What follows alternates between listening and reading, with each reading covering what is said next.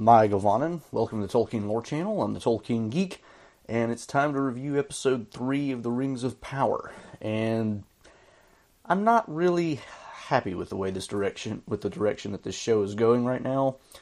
In my opinion, this was the worst of the three episodes thus far, and I know a lot of people think it's the best of the three so far, uh, but I have my reasons, and I'll get to them. And before I get to my stuff, I will point out my wife is still kind of watching along just to kind of give her thoughts as somebody who's not a real Tolkien aficionado. Uh, and her overall opinion was she hates Galadriel's character because she has no emotional intelligence and is just kind of arrogant, petulant, you know, just not a smart character either. And as a result, she's very uninterested in Galadriel's plot line, which is probably over half of this episode, if I had to put a number on it. And frankly, is probably going to be a you know the major plot line in every episode because Galadriel seems to be the main character that they're focusing on. So that doesn't bode well. She may not be following along for a lot longer. Uh, so that was one of her key takeaways. She was also confused by the Southlands plotline in this episode, and it's not because of anything that the show did. Actually, it's because she forgot how the previous episode ended in terms of the Southlands, which probably does kind of speak to how well the show is doing with getting you invested in a story because she couldn't remember what the last thing we knew about Arondir was. And you know that if you don't remember that, that that's saying something about the way the story is being told because that should have been kind of memorable. Uh, I'm saving spoilers for later, so I'm not going to explain any of that for anybody who's watching.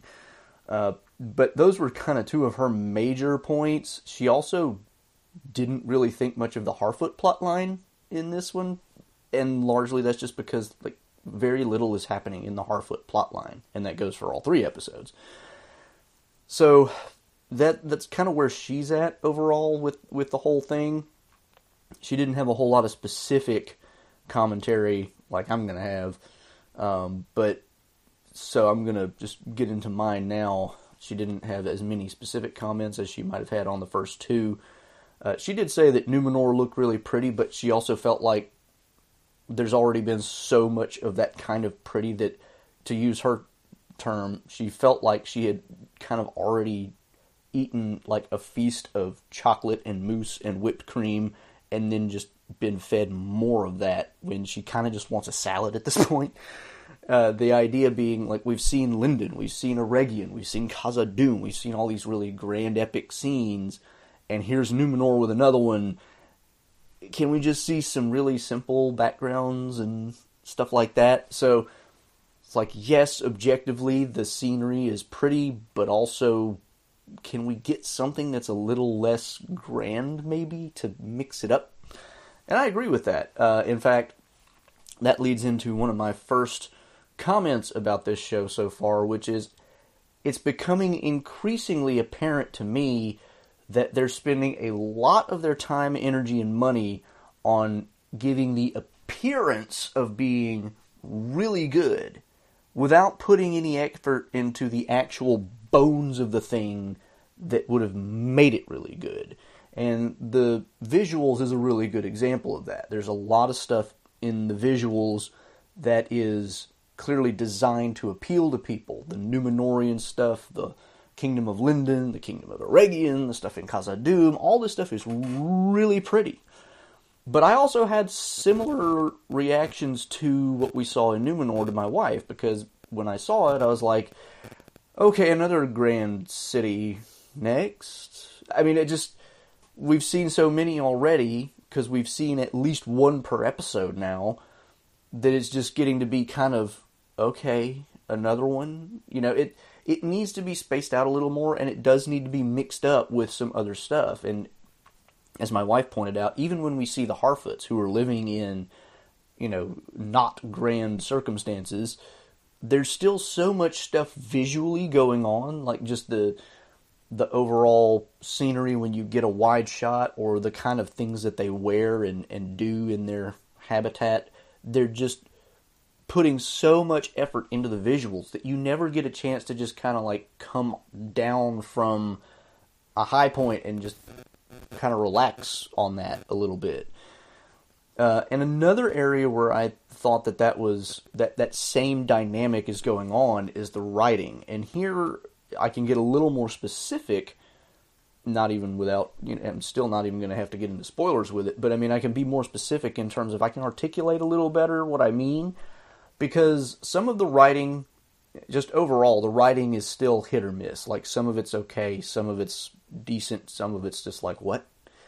Uh, and one example of that was I forget exactly, and this again kind of tells you something about the show. I can't remember who said what to whom I think it had to do with Galadriel because somebody said something, and I want to say it was Galadriel said in response something along the lines of, you know, it, it it's how do you have the right to speak as if you know me or something like that. And it may not have been Galadriel, but the fact that I can't remember tells you something.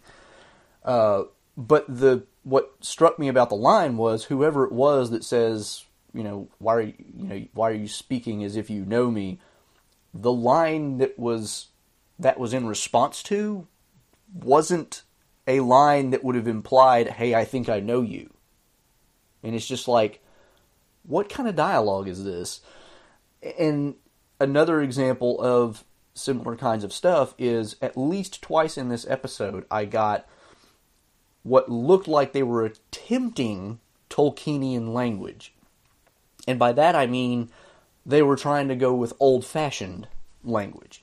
And the two that stood out to me were sentences in which the speaker threw the word ever in in a sense of one at one point one character says have i not ever you know always sought the you know the best for you or something like that and then there was another one where it was like i have ever done you know whatever and you can see that when they're doing this that they're going for something with a Tolkienian feel because Tolkien writes a lot of dialogue in that mode, especially with his higher characters, you know, like Denethor, Faramir, Aragorn, you know, those kinds of characters. He does a lot of that. But so much of the dialogue and the word choices and other stuff continues to be very not Tolkienian. And good examples of this is this is a weird one, uh, and it kind of gets into spoilers, so I won't give the context away just yet. But a word gets used at one point, decaravanning. What is that's not even a word in modern English, let alone would it be a word that would make sense in a Tolkienian context in Middle Earth. I mean, it's just like, where did you get that word? And there's other I'm not saying I'm, it may be a word in modern English, but it's one that you never hear. Uh, so I'm not, you know, I'm not accusing them of making up words so much as I'm saying that they're using words that even most modern people would never even, it wouldn't cross their mind. Uh, there's other words that get used that are similar to me that you know they just throw in these kinds of words that just strike me as so modern and so not Middle Earth that you know, it's like you're trying to kind of sound Tolkienian, but you don't really understand how to do it. You think that by throwing in the word ever in a certain context, or by inverting your noun and verb in the grammar, or something like that, makes it all sound like, oh, it's old timey Tolkien stuff.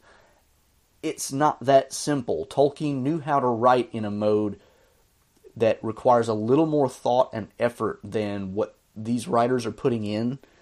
So that's you know that combined with the visuals and the way that's all playing out it's like they're spending a ton of time and energy on trying to look like hey look at how awesome we can make this show but if you look at the substance of it it's like but it's not that awesome. Uh, and in this particular episode the awesome factor goes way down for me and a lot of it has to do with the writing. Not so much the dialogue although that's not great but in terms of the story elements, and that's where I'm going to get into spoilers. Before I get to that, though, I did have one good thing to say about this episode, which is Lloyd Owens, who plays Elendil. He seems to be a pretty good actor, and I like the way he's, you know, portraying his character so far. I'm not entirely happy with the way his character is developing and being written so far, uh, but that, again, will come up in the spoilers. Most of the other new characters, we get introduced to Numenor in this episode, and we get to meet Míriel, who I don't even think is named, and that's another problem that they continue to do. Oh, we finally find out who Nori's mother, who might be her stepmother, is, uh, and her name is Marigold. We didn't learn that in the first couple episodes, at least not that I caught. We don't know Míriel's name as far as I can tell, but we get that she's the Queen Regent. We get Pharazôn named, I think, once, and he's the Chancellor, uh, but we have very little interaction with him and we just, you know, we even well, that's kind of spoiler, so I won't mention that either.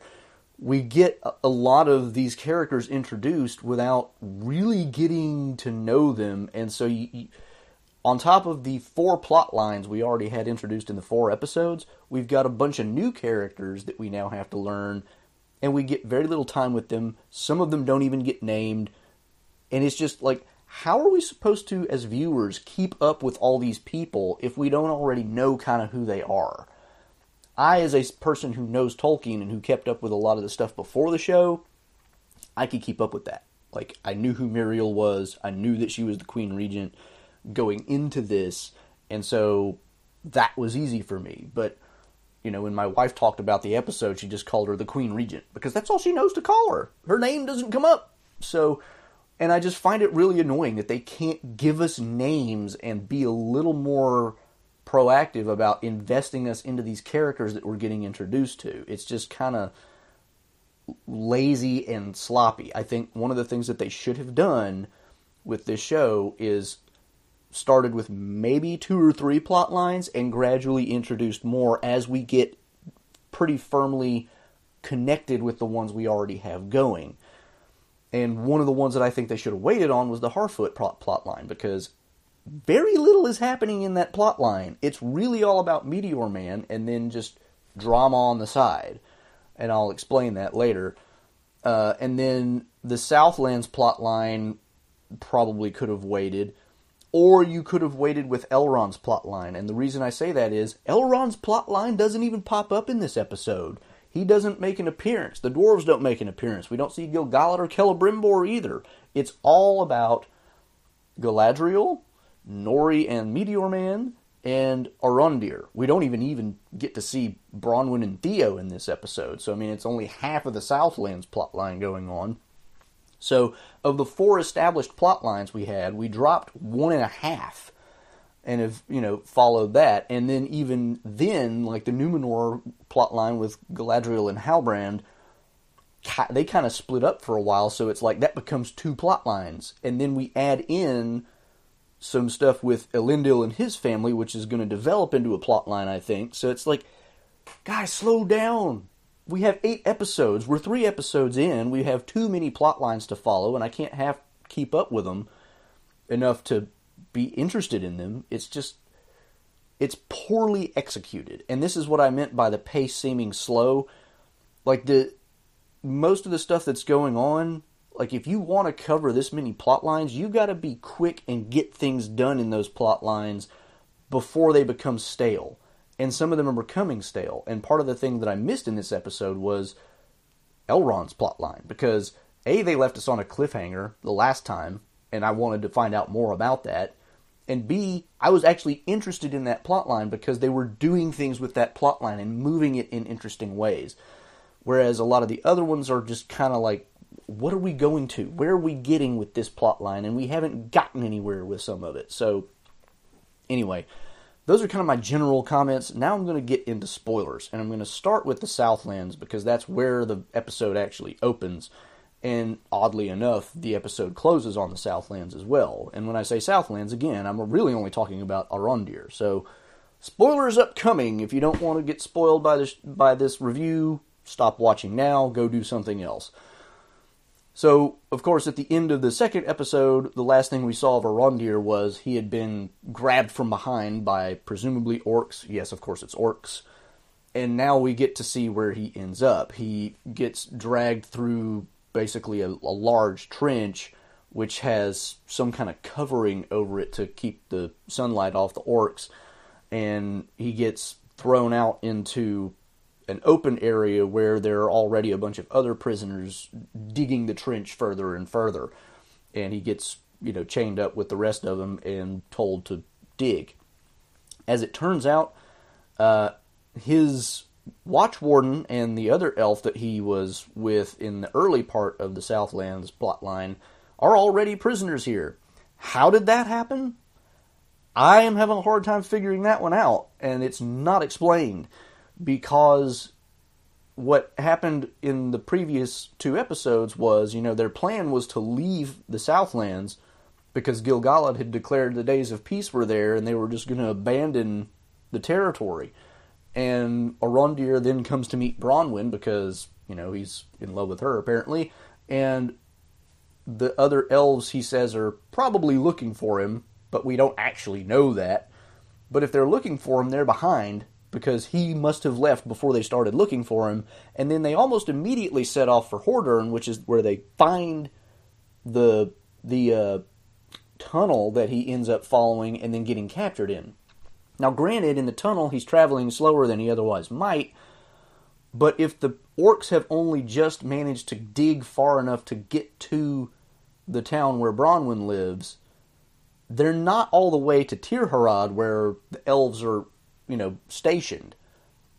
And so if they were going to get captured by the orcs, they might get captured at roughly the same time as him, but we get the impression that they've been there longer than he has because he's kind of getting dragged there and like half unconscious and they're already out there chained and working. It's like how does this happen? Like the the time the the, the things that happen with this show in time compression it's not even just time compression. It's just they don't seem to care about the timing of events and how they can relate to each other. This seems bizarre. Uh, so that's one problem with this plot line. But anyway, his plot line doesn't get a whole lot of time devoted to it. But essentially, what happens is, you know, they're out there working. The watch warden says if anybody gets an a chance, then we need to get to the top of this trench and see where the closest tree line is, and then we can try to figure out a way to escape and get there. And as long as one of us makes it out, then we can go get somebody to come and attack and just sweep these orcs out of here. Which is a nice idea, uh, except the, you know, well, I'll get to that a little bit later, I guess. But as time goes on, they reach a point in the trench where they're blocked by a massive root system from this large tree and the orcs are like, "Why aren't y'all working?" And the guy's like, "Well, the watch warden says we can't go any further. There's a tree in the way." And so one of the orcs says, "Well, cut it down." And the watch warden's like, "Well, this tree has stood here since before you crawled out of whatever hole, or you know, and it's earned its right to be here." And I'm just sitting here thinking, I mean, elves love trees, but it's not like they never cut them down this is one of those things that Peter Jackson's movies did, I think, to people's perceptions of elves. And I, I, think a lot of people had this perception even before. Elves burn wood for fire. There's a hall of fire in Elrond's house. There's fires in the woodland realm when Bilbo and Thorin and company are traveling through it, and you know they f- try to get food from the elves who are partying in the woods. I mean, it's not like elves think trees are sacred. They have to use them to build, to burn for furnaces. I mean, like, where do you think they got the ability to forge swords and later on rings of power? You have to burn something to do that. And you have to start with wood. I mean, you just can't get anywhere as a civilization without chopping down trees. It just doesn't work. So, this idea that the elves would be this eat up about trees is just a little bit weird to me. Uh, but at any rate, he kind of pushes back against the orcs, and the orcs are about to get all ugly with him. And then one of them's like, "You know, you're you're showing some strength, so you've earned your company a water ration." So he gives water to the watch warden, who's like really suspicious, and he drinks it. The water's fine. He hands it to Arondir. A Arondir drinks it. It's fine. He hands it to the other elf who was with Arondir early. He starts drinking it, and then the orc just sweeps out his sword and cuts the guy's throat. And then he falls down and dies, which, given what Arondir said in a previous episode, which I didn't touch on at the time, uh, he mentioned that their wounds to the elves heal mostly of their own accord. And this guy got cut in the throat, but it's obviously a shallow cut. And I mean, like when I say obviously, it looks like it may have penetrated at best a centimeter on the guy's neck. And it doesn't even look like he bleeds that much, but he dies really fast. And I'm just like, you could have made that look a little more convincing. At any rate, he dies, and then the watch warden's about to get all up in the orcs' faces or whatever, and Arondir says, I'll cut it down. So he gets up to start hacking the tree, and of course he looks around and sees that there is in, fact a tree line that they could potentially run to. Um, and then later on, they finally do make their escape attempt, and this is where things get a little nutty basically what happens is they take advantage of the fact that the orcs are not willing to come out into the sunny area and he hits somebody you know one of the orcs long enough to distract and get a weapon and then they all start trying to hack away at their chains. And the way that they do it is weird to me. They get all the workers together kind of get in one spot and line up all their chains in like a crisscross so they can try to cut through them all at once. As if anything could ever cut through all those chains at once. It seems maybe they were doing it so that they're not just cutting the chain on ground because then you wouldn't have anything to beat it on. It would just be beaten into the ground. Maybe that was the purpose of it, but it, it seemed weird. Anyway, they're using their chains kind of as whips to keep the orcs at bay while they, you know, continue to try to break their chains, and it's not going super well. And you know, my my impression of this was, did anybody really think this plan was going to work? Nevertheless, it kind of almost does, as we will see, because the orcs who can't stand to go out into the sun, one of them actually tries and gets grabbed by I forget who, but they like pull off whatever clothing he's wearing, and it's like, and I'm just, uh orcs don't burn in sunlight. They just don't like it. Okay, I mean, don't turn this into he's a vampire and he's going to melt away in the sun. That's just, uh, so cheap. Anyway, the orcs finally give up the idea of trying to attack the elves and the other prisoners in, you know, just open sunlight, and they say, Bring out the warg! And then they bring out the warg, and my word, it is but ugly. And I don't mean that in a good way. I mean, like, it looks. People were sharing on Twitter, somebody, I forget who it was, shared on Twitter an image of one of the hyenas from The Lion King, and was like, "This is basically what it is." And I'm like, "That is surprisingly accurate, and that's not a good thing." uh, so that was terrible. But anyway, the warg attacks, and then you know we get a fight scene where, uh, again, they don't know how to do fight scenes in this show. Their fight scenes are awful. They cannot choreograph these things for for anything because instantly somebody tries to get into it with the warg with something like a spear. It's not an actual spear, but I mean, effectively, they're using what they have as a spear, and just uselessly misses and then does nothing, and then the warg tears him to shreds. It's, and then another one uselessly gets creamed by the warg. Uh, it's it's like the troll fight with Galadriel. They can't have anybody do anything useful until the one person comes along who actually knows what they're doing, and then and it's, I'm not even trying to say that they're trying to just make Arondir and Galadriel and you know these people look awesome. It's not that. It's just they apparently don't know how to shoot a fight where a person can be engaged and look competent and still die.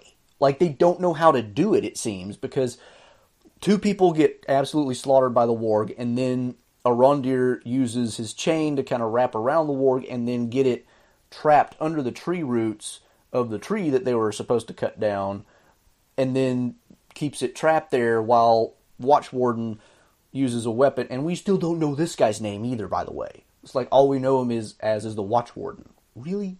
Anyway, he cuts his chain finally. He gets basically like a shovel as a platform. So at least they were kind of smart with that, and he finally hacks through it, which I still find a little hard to believe. Those chains look pretty well forged. They didn't look like nothing chains, and he's got primitive tools to work with, but he still manages to cut through it. Okay, fine, whatever.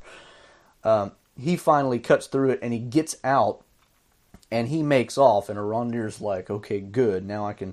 And then the warg's about to come out and get him. And to be honest, I don't even remember what happens to the warg, which again shows you something's wrong with this scene. I can't remember if he does something to it to completely knock it out or what. But anyway, then he climbs to the top of the trench, even though his chain is still attached, so it's not like he can go anywhere. And he sees that the watch warden is just standing there, and he kind of slowly turns around, and there's an arrow sticking out of his chest, which means it had to have come from way out in front of him in the tree line, which means there must be orcs out there in the tree line. The elves with their sharp eyes never saw this apparently, uh, and this guy gets hit with an arrow you know, just out, and it's not like the tree line is that close either. I mean, it's pretty distant. You know, probably at least a couple hundred yards, I'd say. I'm not a very good judge of distance. But anyway, and then as he turns around, he gets shot again. And elves, with their wounds that heal mostly of their own accord, apparently die very quickly from a couple of arrows uh, because he drops and he's dead. And then, of course, Arondir gets pulled back down, and the orcs are about to just execute him on the spot. And then one of them's like, No, bring him to Adar. And by the way, we have heard that name before in this episode because it was they were talking about how their leader apparently is named Adar, and the Watch Warden says, you know, Sauron had many names. Maybe this is one of them because Arondir asks why would they use an Elvish name of their leader.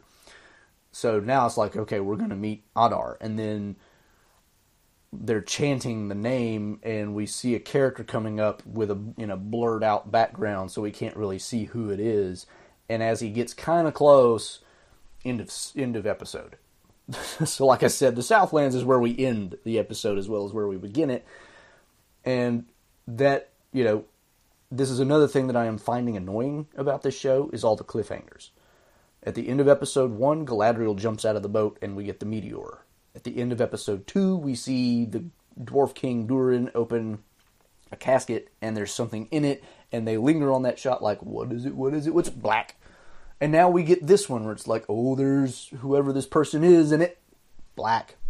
It's like, guys, it's Lord of the Rings. It's not a thriller. Stop giving me cliffhangers. This is stupid. If you can't keep your people engaged without in doing cliffhangers so that they try to come back every week to find out what it was that they didn't learn last time, you're not writing your show well enough. You shouldn't have to do that. That's the Southlands. Harfoots I'll cover next because they'll be quick, and then Numenor I'll do last because they're that's the bulk of the episode, and there's a lot to talk about there. The Harfoots, not much happens, honestly. Uh, Nori, of course, after the last episode wanted to find out more about the star the star formation, the constellation that the stranger was creating with the fireflies. And Poppy's like, I don't want to help you. The guy murders fireflies. Uh, but she threatens to basically out that she put fireweed in somebody's toe cream. And I'm like, okay, okay, toe cream. And okay, sure. Uh, and so she watches while Nori goes into Sadoc's wagon to find his book, which is where she expects to find information. Sadok is leading like some kind of ceremony that apparently they do before they set off on their migration. Meanwhile, of course, Nori's dad, Largo, who we barely know his name for that matter, uh, he's still with a bum leg, and people are worried that he's not going to be able to make it. And you know, one of my thoughts was like wasn't the whole point of Nori's mom, Marigold, or stepmom, not sure which, uh, wasn't one of the points that she made that we Harfoots look after each other. They're worried about being just left behind, but apparently, so Harfoots don't look after each other, I guess. Anyway, Nori gets in. She, you know, looks at the book. She finds the constellation. She pulls out the page that it's on, uh, or starts to, and then Sadoc comes back and he's gonna grab a speech that he wrote for the occasion. Which, what is it with these people in written speeches? Elrond writes a speech for Gil-galad. Sadoc writes a speech for himself. It's like hobbits. and let's face it, that's what these Harfoots are. They're hobbits.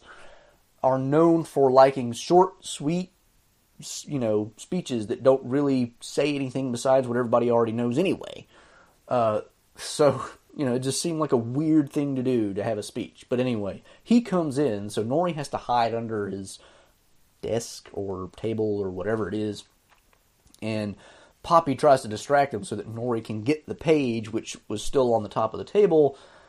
And it results in, you know, comedy, but not very good comedy and eventually she does get the page, and Sadoc does leave, and so Nori gets out. Uh, and she doesn't really look at the page, but leaves it somewhere and goes and sits down while Sadoc goes goes on this speech about the people that have been left behind. And left behind in this context means died or something in some way because he goes on about people who have been lost in mudslides, people who have been lost to wolves, and seemingly Poppy, who is Nori's best friend, uh, apparently her whole family was like lost somehow. I can't remember if they were the mudslide example or what, but they're talking about these people who have been left behind. And they call them left behind, even though like it's not like they just left them behind and they died. It's they died and therefore they were left behind in a metaphorical sense. So that brings the whole idea of Largo and the other Brandyfoots being left behind because of his bad leg.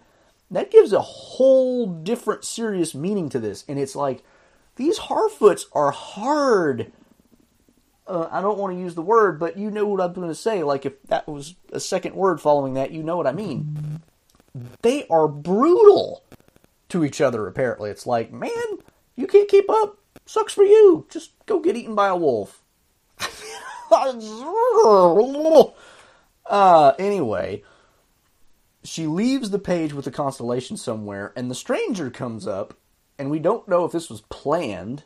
We don't really know anything because the stranger can't communicate, and we don't really get much information out of Nori about it. But he comes up, finds it, starts looking at it, walks over to where a fire is.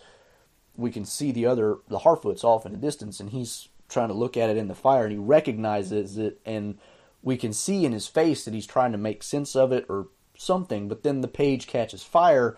He tries to put it up, stands up, walks into a lean to, a tent, or something. I don't know what it is. It's some kind of cloth hanging on a pole and trips, stumbles over, and gets knocked down and knocks it over him and then stands up, covered by this, you know, whatever it is, cloth. And all the Harfoots are like, because you know there's this giant in their camp now, and he pokes his head through finally, and then it all comes out that it's Nori's fault, and this is where the decaravaning comes up because the female Harfoot named Malva, I think is her name, who is constantly being a negative Nancy. Uh, she says that our law is clear, and if you break it, you have to get decaravaned. And Sadoc basically says, well, yeah, the law is clear, but Nori is basically a young impetuous idiot who doesn't have any sense between her ears, and so we're going to let him slide. But they're going to be at the back of the caravan, and this is harkening back to a conversation that Marigold and Largo had because Largo was like, "We'll just ask to be put at the front of the caravan so we don't get left behind." Which, as my wife pointed out in conversation, this is a thing that wolf packs do. Wolf packs will put their slowest member up front so that they set the pace so that no wolf gets left behind. So, in doing this, Sadoc is saying, okay, we're not going to decaravan you, but we're going to decaravan you. And bear in mind that all the evidence that comes out is that it's entirely Nori's doing, not Largo's. And so it's like, you know, if they wanted to leave somebody behind, it would be Nori, but he's going to leave their entire family behind because of what Nori did. And by the way, the whole time they're discussing all this, the stranger is just standing over there watching the proceedings, clearly not hurting anybody. So it's not like he's doing any harm or even causing a ruckus. So because Nori has talked to a big person who is not harming anybody, they're going to put them at the back where Largo is sure to fall behind and thus decaravan them implicitly. And then they're all just probably going to die because they won't have the rest of the, the group to. It's just. Oh my gosh, these people are just. Nevertheless, they do, of course, end up going with the rest of the group on the migration at the back, and they're having a really hard time keeping up because Largo somehow is walking around on his foot, but he acts like it's his back that's his problem. I don't understand that. Uh, and then they stop at one point, and Poppy is right in front of them, and she looks back and is feeling really sorry for him. And then their cart just kind of moves by itself, and out pops the stranger. And Nori's like, "Well, this is how we make it. The stranger helps us, and we help him." And it's just like you almost got decaravaned for having the stranger being somebody that you talk to outside the camp, and now you're going to actively recruit his assistance. That's not going to lead to decaravanning because if they're willing to have him help you and not decaravan you, why would they be decaravanning you? Ah, it doesn't make any sense. It doesn't make any sense. And that's the last we see of the Harfoots, thank goodness. So, now it may seem like a lot has gone on in the Harfoot plotline, but if you think about it, what has actually happened? There's been a lot of drama about the migration and how they're, you know, in danger and how they should all stick together and all that, and, you know, no real development of anything going on. And then Meteor Man lands and Nori tries to help him, and we still don't know anything about him or who he is. That's the Harfoot plotline in a nutshell in three episodes of following it. So again, slow pace. Nothing is happening. Step it up bring us somewhere with this because it's it's not going anywhere and I don't want to watch a plot line for 8 episodes just to find out something happened that might be relevant to what's going on elsewhere in Middle Earth. That's just not it's just not good writing. It's just not. Um so yeah, there's the Harfoot plot line. And now we can look at Numenor which is really annoying on multiple levels. And again, this comes down in part to Galadriel, who, as my wife said, is arrogant, hot headed, and just not smart. Um, we start with Halbrand and Galadriel in the the hold of the ship that rescued that came across them at the end of the prior episode, and we end up seeing Halbrand's already awake. He's eating, gives Galadriel some of the food, and he says, Don't worry, it's not poison if that's what you're worried about, at least not for humans, which is such a strange joke to make. I mean, like, humans and elves eat the same food. Like, what? anyway, that's I just found that stupid. They end up coming up out of the hold, and they meet Elendil, who basically says, It's my, I'm obliged to take you to my betters, and they'll decide your fate and so he takes them to Numenor. Of course, they, it doesn't say that they're taking him, taking them to Numenor, but as they arrive, Halbrand's like, "Where are we?" And Galadriel gives kind of a background and says it's only one place it could be, and that's Numenor, the island of island nation of men. And Halbrand says, "You mean men like me could build a kingdom like this?" And she's like, "Well, not men like you. You served Morgoth. These people were friends with the elves." And I'm like, dang, ouch, what a mm, Galadriel, like chill on the you know hatred there a little bit. I don't think she meant it as a hate remark, but it sounded so untactful. Uh, but she gives a little bit of a brief history, which was a little bit too much exposition, I think, and it's kind of necessary because we kind of need to know some of this stuff. But it, just struck me as a poorly constructed exposition dump more or less. Uh, and she talks about how at one time elves were friendly with Numenor, but now they've been excluded from Numenor for a while, and so they're probably hostile. And naturally enough, Halbrand therefore advises, well, maybe we should be diplomatic in here and not ruffle any feathers. Uh, and by the way, it's also been noticed that Galadriel's dagger is on Elendil's belt, which makes sense. I mean, like you bring somebody out of the water that you don't know their intentions, you take away their weapons. Uh, but Galadriel notices this. So they get taken before the queen, who is holding court, and Galadriel immediately ditches any idea of diplomacy. I mean, like, just throws that idea out the window and goes straight for, I want to go back to Middle Earth and you better help me kind of mode. And it's Galadriel is, you know, canonically at this point would be over 3,000 years old at a minimum. We don't know how old she was when she left uh, Valinor, but she had to be an adult, plus all the years of Numenor up to this point. you know, she ought to be over 3,000 years old. Halbrand looks to be about 25, if I had to put a guess to it. And he has a much greater wisdom about how to handle the situation than she does. She goes in there knowing that she's probably going to be looked at with hostile eyes because she's an elf, and she immediately, when she's asked to declare herself, you know, names herself as a Noldor, you know, commander of Gil-galad's armies, of the House of Finarfin, like just emphasizes more as much as she possibly can that yes, I'm an elf. All I want to go do is go back to Middle Earth, so please give me a ship. It's like all you had to do was say, I'm an elf who, you know, I'm Galadriel, I am from the kingdom of Lindon, and I'm trying to get back to Middle Earth because I, you know, lost my ship, and I'm not trying to get in your hair. That's all she had to do. But no, she just goes full guns blazing, and Halbrand has to interrupt and step in and be like, hey, you know, like before you decide what to do with this, like give it a few days, think about it, and you know, Halbrand doesn't want to go back to Middle Earth, so he's trying to find a way to stay anyhow. Uh, also, at the end of this scene, Halbrand kind of grabs her by the arm and hands her the dagger, so he clearly has pickpocketed Elendil somehow. We meet Pharazôn in this scene. He's named as the Chancellor, uh, and it, we also get the joke that was kind of hinted at in the one of the promotional videos where you know she gives this really long-winded description of who she is, and then Halbrand says, "Halbrand from the Southlands." And it's not as clearly meant to be a joke in the show, but it still seems like they're kind of trying to land like a haha, that's funny. And it just doesn't land. I don't know if they were trying to. The humor in the show is not well done. I mean, like every now and then I'll chuckle at it, but it's cheap laughs and mo- mostly at the expense of the Harfoots.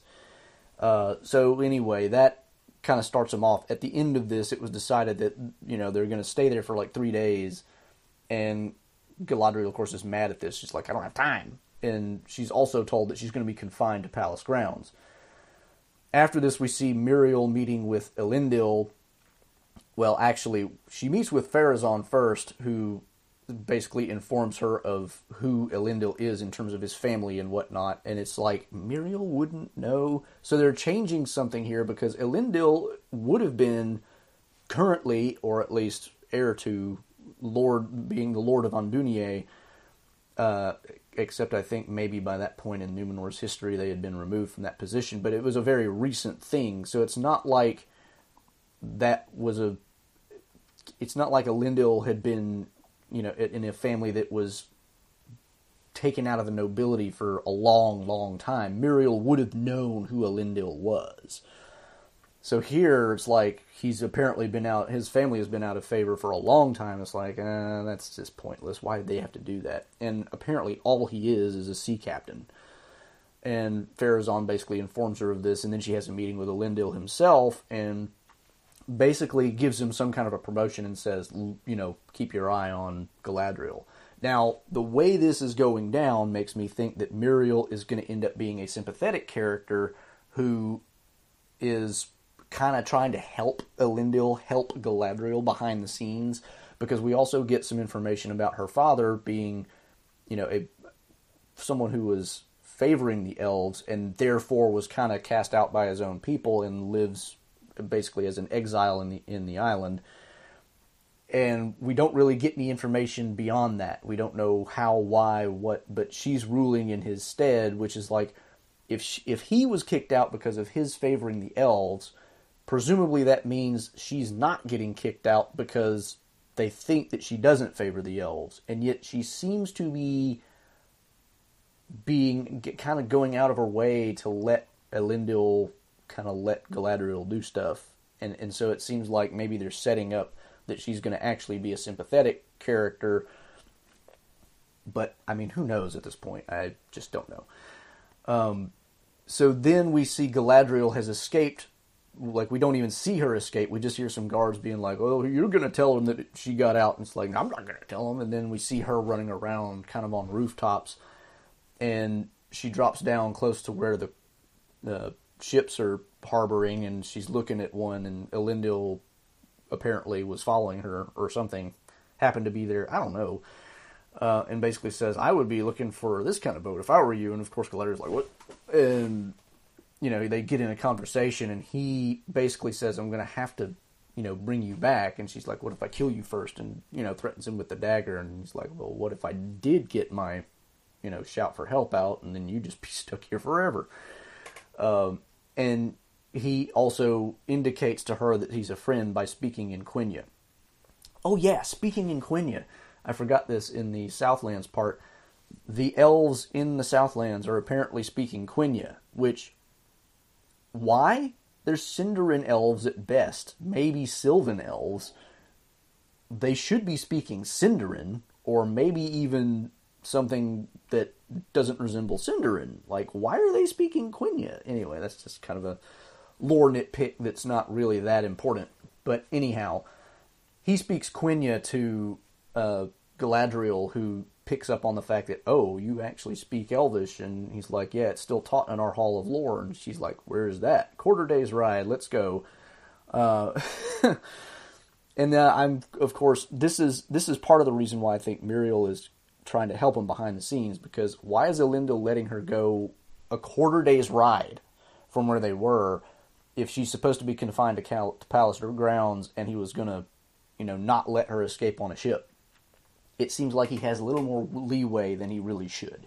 Anyway, they go on a horse ride, and this apparently makes Galadriel ecstatic. She loves the fact that she gets to ride a horse. And there's nothing wrong with that, except the first time we see her on the horse, it's like she's got this really stupid grin, like, this is fun! Not like a, oh, this is great, but more like a child, like, wee! I am not kidding. That's what her face looks like. Um, not my face. I mean, she doesn't have a beard, but I mean, like, that kind of emotional expression is what I got out of that. The second time we see her face, it looks a little bit more like, oh, yeah, this is great. Uh, but the first time is like, you almost wonder if Morfydd Clark was on a horse for the first time and was legitimately reacting to, "Ooh, this is fun." I don't know that, I'm, but that's that's the facial expression she gave, and it just struck me as like, mm, that's a little weird.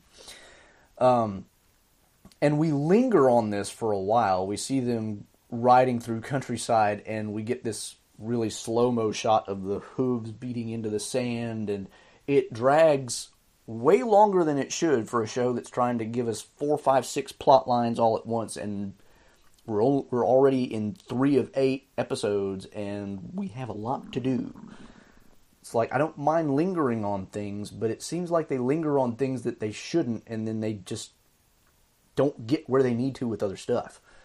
Anyway, the main point being they get to the Hall of Lore, and of course Galadriel's reason for wanting to go here is to find out about that mysterious symbol that was on Finrod's body and that nobody could understand. Even our wisest couldn't discern the meaning of this symbol.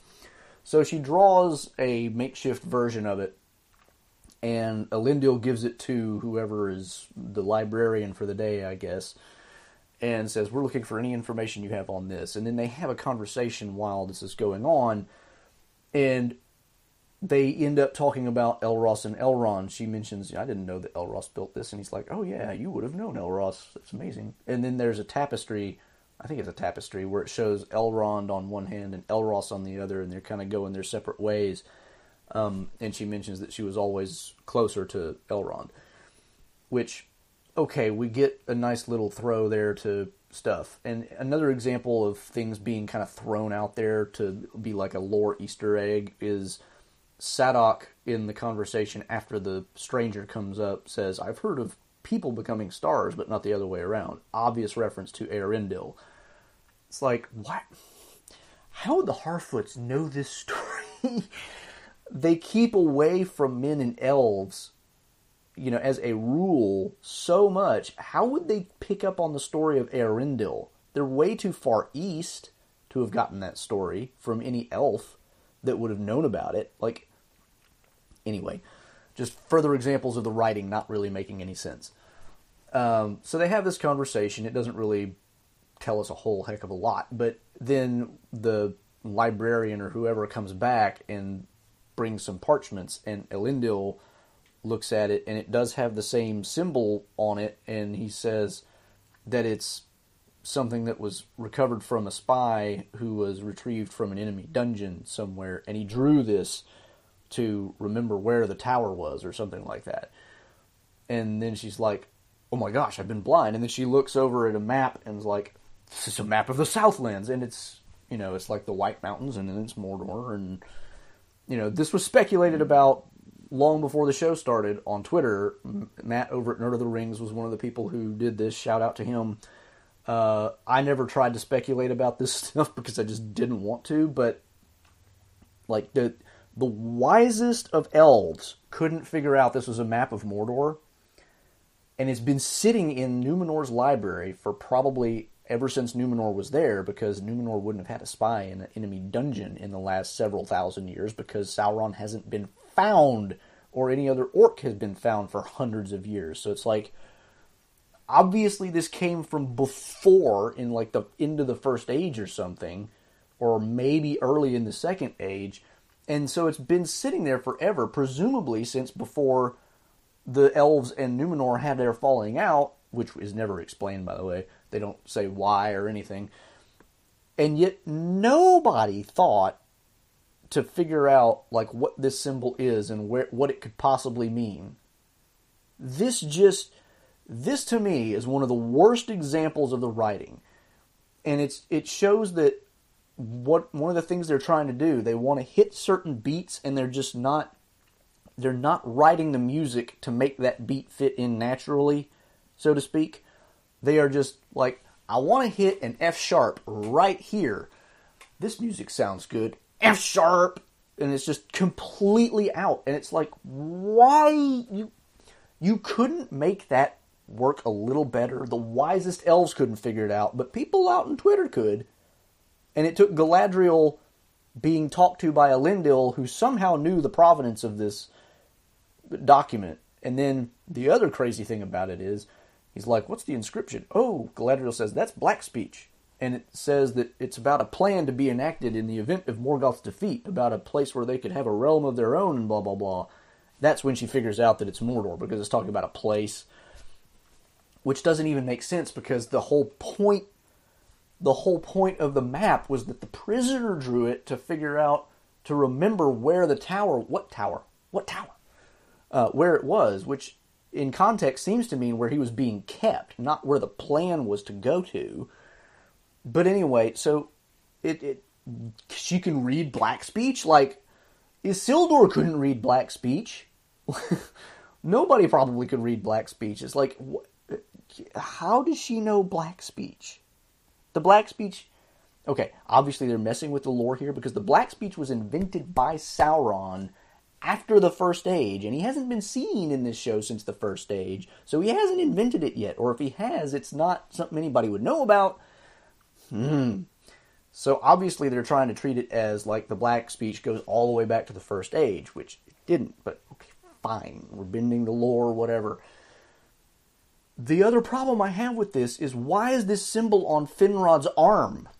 Why is Sauron leaving clues for just anybody to find that, oh, by the way, I'm putting my secret base in Mordor?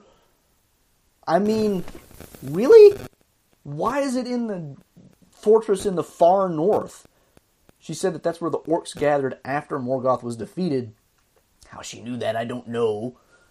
But why was it just there in an anvil? And why would Sauron have put it there? Like, how would orcs in the far northwest of Middle Earth have figured out from that symbol that it meant Mordor if the elves, who have been occupying the Southlands for hundreds of years, not figure this out? It makes no sense. And it's it's not even that they're just trying to make Galadriel look like the only smart one. I mean, she even self deprecates and says, I've been blind. Yeah, you and literally everybody else for thousands of years, apparently. Uh, but it's it's not even that they're trying to make Galadriel look like the only smart person in the room, because she's not. It's literally everybody who's ever put any thought into this is apparently a complete idiot. Anyway, they figure all this out, and she's like, oh my gosh, if Sauron has returned, we're all in trouble. And so, of course, they head back to you know, whatever the main city they were in originally, which is never named, by the way. It could be Armenelos, it could be Rómenna, it could, I don't know. Um, meanwhile, Halbrand has been getting into some trouble because Halbrand, unlike Galadriel, who was confined to palace grounds, has been free to roam around. Why, I don't know. Uh, we get some stuff where he is called a low man, which is, I'm assuming, a reference to what Faramir will tell Frodo in the Lord of the Rings that we have, you know, kind of this threefold division of men. There's the high, there's the middle or the twilight, and then there's the wild or the men of the shadow.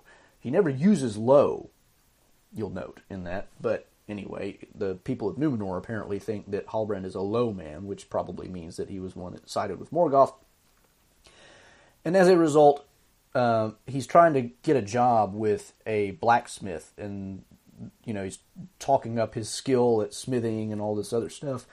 And the blacksmith says, "Well, it doesn't matter. You can't forge steel in Numenor unless you get your guild crest." And he shows him like this crest that he's got sitting on his uh, chest, which of course seems like a strange thing because it's like you couldn't apprentice the guy. How do you get a guild crest if you can't even begin to apprentice? I, I don't whatever. The bureaucracy in Numenor seems weird. Speaking of bureaucracy, going back to that Mordor plan thing, the way they talk, the way that she talked about it, a plan to be enacted in the event of Morgoth's defeat, it gave me this weird vibe of like this is the bureaucratic, you know, process for replacing the CEO when he dies or resigns.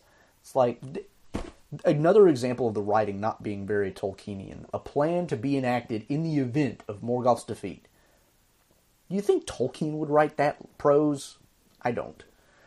Uh, anyway, Halbrand walks away despondently, and next we see him in some kind of tavern or something eating a meal, and some other guys are like, "Hey, you're that low man who came in with the elf, right?" And he immediately becomes not diplomatic, which is like, you're the one who was telling Galadriel to be diplomatic earlier because of the hostility. You've already been you know, turned down for a job, you can't do anything, and you're just going to immediately make enemies. Why? Uh, so they come over and start talking to him, and you know he turns the tables around a little bit and says, "How about I just buy a round of drinks for everybody? Because here I am taking advantage of y'all's hospitality, and I haven't done anything for y'all." Uh, the reason he does this is because one of the people who's messing with him has a guild crest, and at the end of this sequence, of course, they're all laughing and happy and probably a little bit tipsy or something. But anyway, he walks away, and the next thing you know, he pulls out the guild crest and flips it, and he's like, "Aha!"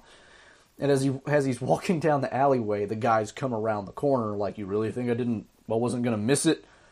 And of course, they start to get into roughing him up after he says, "Please don't do this." And they start to rough him up, but then he just absolutely thrashes four of them. Four of them. Again. And they cannot do fight scenes.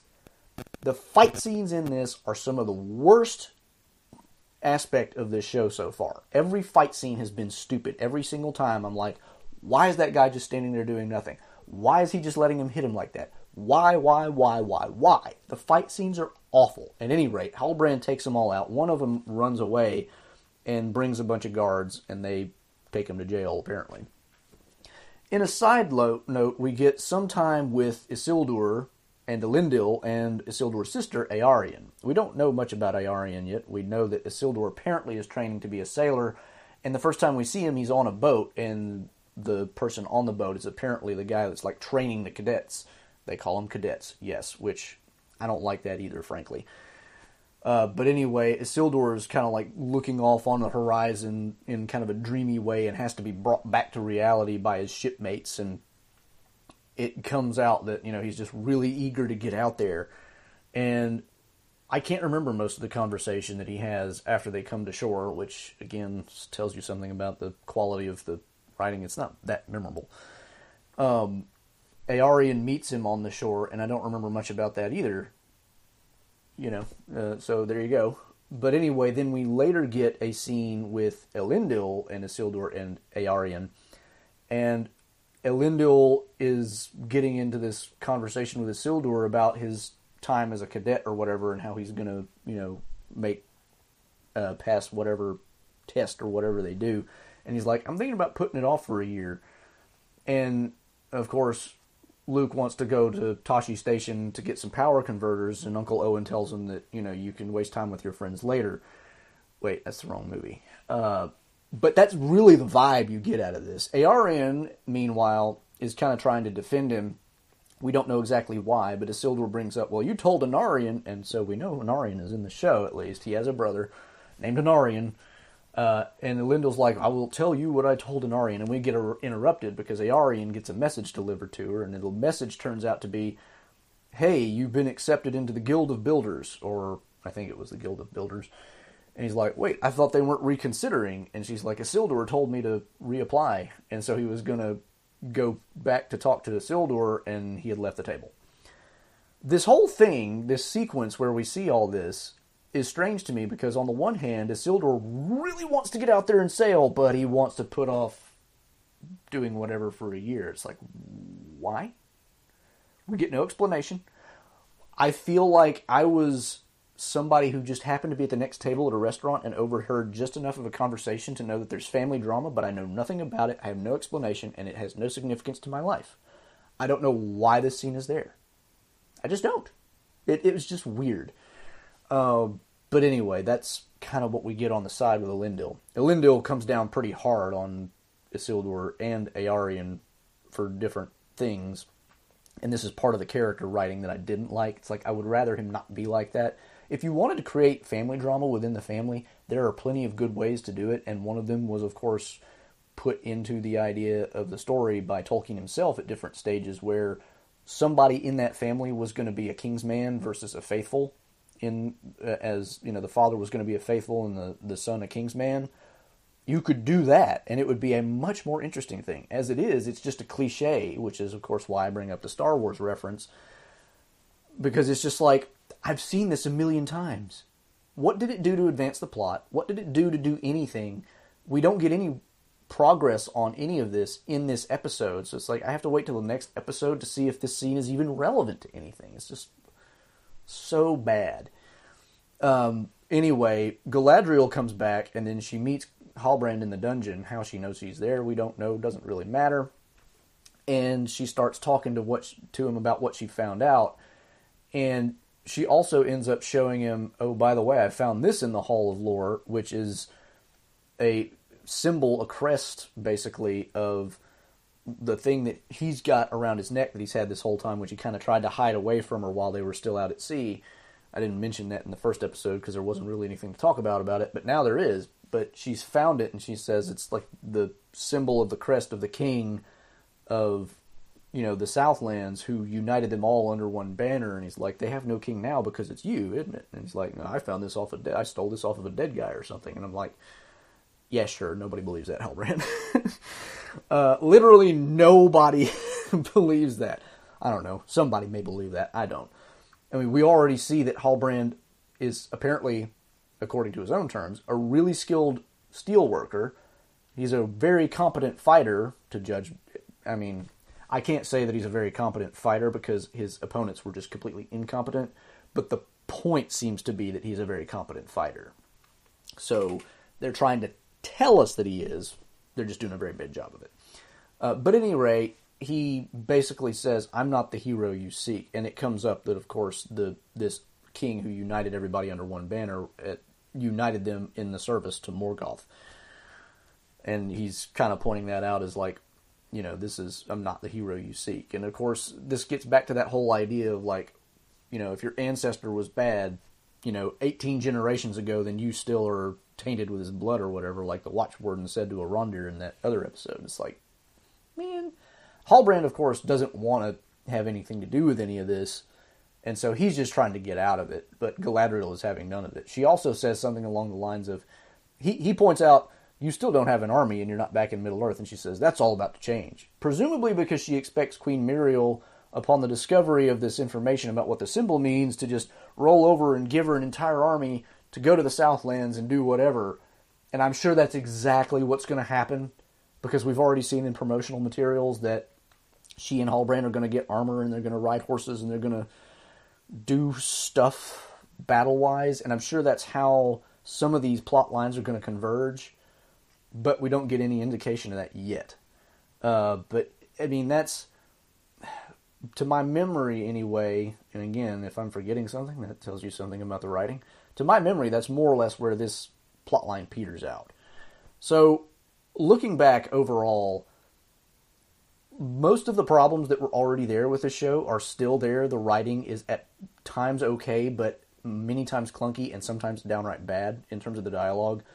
The storytelling and that kind of writing is getting worse because now there's just like why are there so many contradictions and things that just don't make sense with each other there are now more plot lines to follow more scenes that don't seem connected to anything and therefore seem pointless i mean it's just there's too much going on well there was one other thing that happened uh, kind of towards the end of the numenor episode and that's we see Míriel come somewhere and come up to we don't actually see anybody, but she apparently sits she sits down seemingly and starts talking and says, "Father, the time that we have feared has come. The elf has arrived."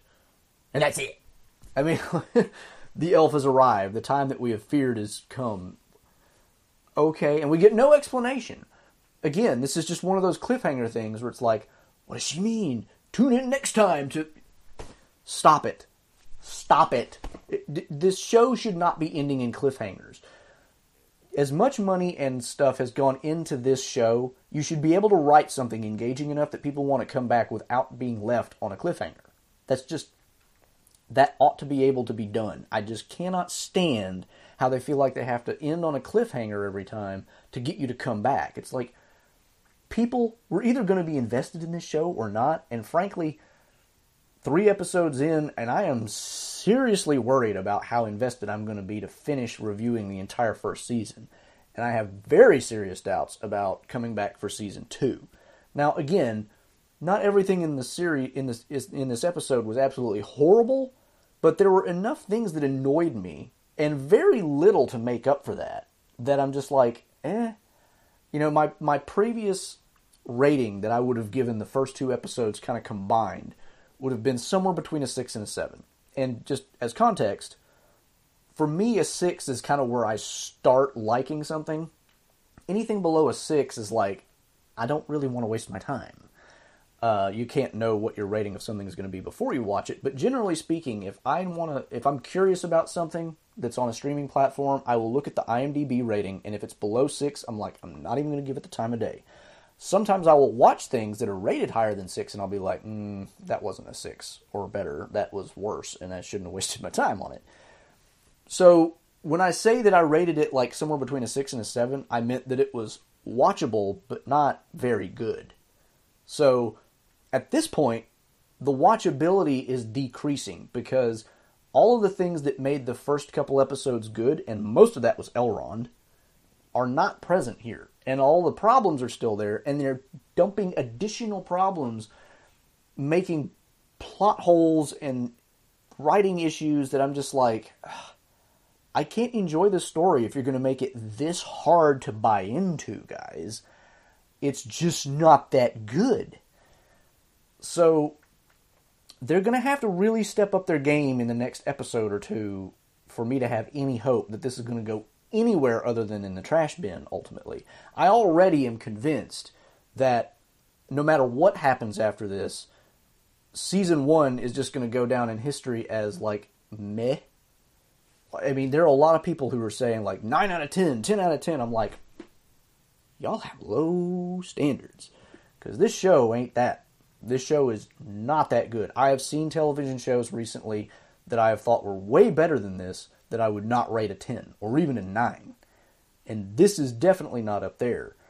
So I'm just like, where you people are getting this 9 out of 10 stuff, I don't know because the writing is not great. Sometimes it's okay. The characterizations are mm, hit or miss. The plot lines are slow to get going, sometimes contradictory, sometimes just don't make sense. Some of them are, why is this plot line here? Like, three episodes into an eight episode season, I should be a little more bought in by now. I really should. So that is I'm just going to leave it there. There's there's a many other things that I could comment on about this, but I didn't want to run too long. I've already gone way longer than I really intended. But there's just so many things that I did not like about this episode that I just wanted to put a good bit of it out there to show why I think there's some serious problems here. And again, we still haven't contradicted outright a lot of the lore. There are some contradictions. Like I said, a Elendil being apparently completely unknown to Queen Míriel makes no sense in terms of the lore. There's other things that don't make sense in terms of lore. But so far, there's still relatively little that is an outright contradiction. But it's still mostly just fan fiction, and it's not very well written fan fiction, and it's the character drama is not very good, except for Elrond, who we didn't get in this episode. Like, I want my Elrond. I liked his story, and you left it out. I hope they bring him back in episode 4. I'm sure they probably will. And we'll probably get lots of tension between him, Gil-galad, Celebrimbor, and Durin. So maybe that'll help me get back into, you know, being at least willing to watch the show a little longer. But barring something like that, I mean, I'm just looking at this show going this is a downhill slide, and I don't like the looks of the bottom of the hill. So that is my assessment of episode three of The Rings of Power. I will catch you on the next review next week, and of course, I'm still releasing my weekly videos on Mondays as well, so you can catch those. Social links in the description below. Until the next time, I'm the Tolkien Geek signing out for the Tolkien Lore Channel. Namarie. Thanks to all my Patreon and Utreon supporters, including ring bearers Ego Voice and Emir Ali, and elf friends P.A. Brew News, Tracy Meehan, Nathan DeFore, and Paul Leone.